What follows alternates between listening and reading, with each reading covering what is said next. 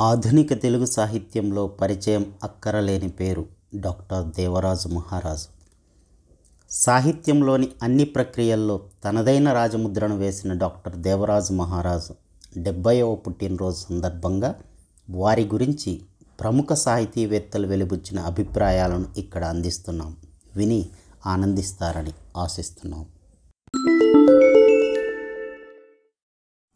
ప్రజాశక్తి దినపత్రిక ఆదివారం స్నేహ అనుబంధం.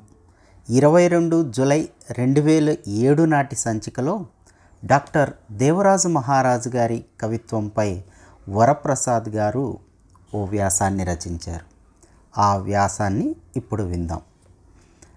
కవిత్వంపై ప్రేమ సామాజిక దుష్టత్వంపై ఆందోళన.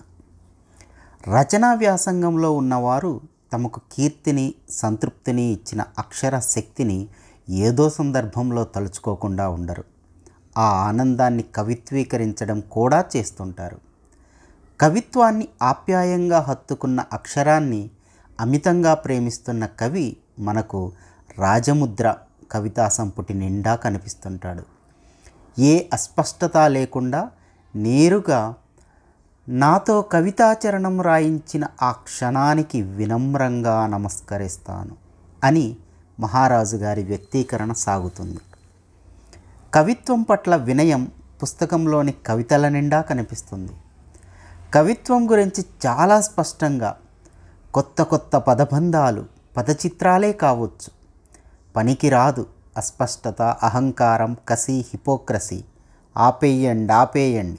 కాటేసే కవిత్వాన్ని కట్టేయండి అంటూ తన అభిప్రాయాన్ని నిర్మోహమాటంగా కవిత్వీకరిస్తాడు అక్షరం గురించి కవిత్వం గురించి కవి చేసే కవితా వ్యక్తీకరణలు పాఠకుణ్ణి ఆకర్షిస్తాయి. కవి రచనకు వాడిన ఇంక్ పాఠకుడి ఆత్మలో ఇంకిపోవడమే కవిత్వం. విత్తనం భూమిలో పాతిపెట్టే పుస్తకం పుస్తకం మస్తకంలో దాచిపెట్టే విత్తనం వంటి చరణాలు రచనా సృష్టి పట్ల కవి తీవ్ర దృష్టిని వ్యక్తం చేస్తాయి. అలాగే కవి సామాజిక సమస్యల పట్ల ప్రతిస్పందించిన తీరు కూడా పాఠకుడిలో ఆలోచనలు రేపుతాయి. చేతనైతే శుభ్రమైన గాలి ఓ అన్నం మెతుకు చిత్రించండి. ఈ దేశపు దేహానికి కావలసిన గుక్కెడు నీళ్ళు చిత్రించండి. లాంటి పంక్తులు కవి సామాజిక స్పందన తీరును వ్యక్తం చేస్తాయి. ఇతర భాషల నుంచి కవితలు అనువాదం కూడా చేసే ఈ కవి అనువాద ప్రక్రియను మనం నిత్యం సందర్శించే అనేక అంశాలకు జోడిస్తారు. ఆలోచన అక్షర భాషలోకి రావడమే ఒక అనువాదం. అది శబ్దరూపంగా దృశ్యమయంగా మారడం అనువాదానికి చేసిన అనువాదం అంటూ సాగే ఈ కవిత ఆద్యంతం చమత్కారంగా సాగుతుంది. చక్కని వచనం సరళమైన పదాలు అన్నింటికీ మించి కవిత్వంపై అత్యంత శ్రద్ధ ఈ పుస్తకం నిండా మనకు కనిపిస్తుంది. కవిభావాలు సామాజిక నిబద్ధతను ప్రతిఫలిస్తాయి. కాలానికి ప్రకృతికి సమాజానికి ఒక ధ్యేయానికి తనను తాను అర్పించుకునేవాడు మాత్రమే తనను తాను అంకితం చేసుకునేవాడు మాత్రమే అజేయంగా నిలబడతాడు. మానవత్వానికి ఉదాహరణ అవుతాడు.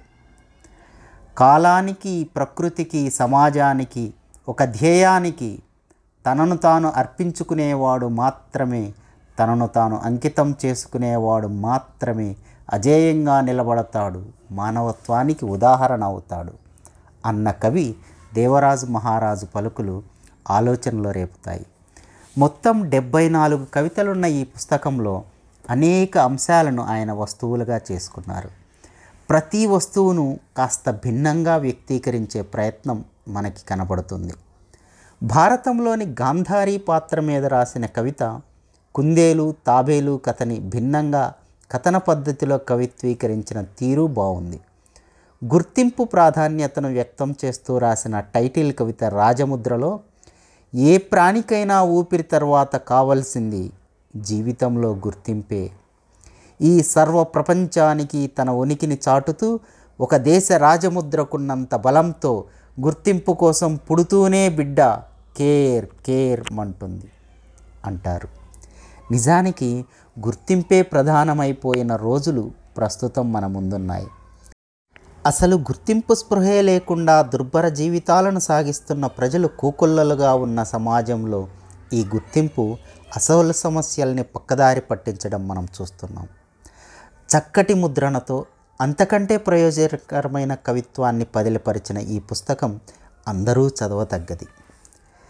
ప్రజాశక్తి దినపత్రిక ఆదివారం స్నేహ అనుబంధం ఇరవై రెండు జులై రెండు వేల ఏడు నాటి సంచికలో వరప్రసాద్ గారు రచించినటువంటి వ్యాసాన్ని ఇప్పటి వరకు మీరు విన్నారు.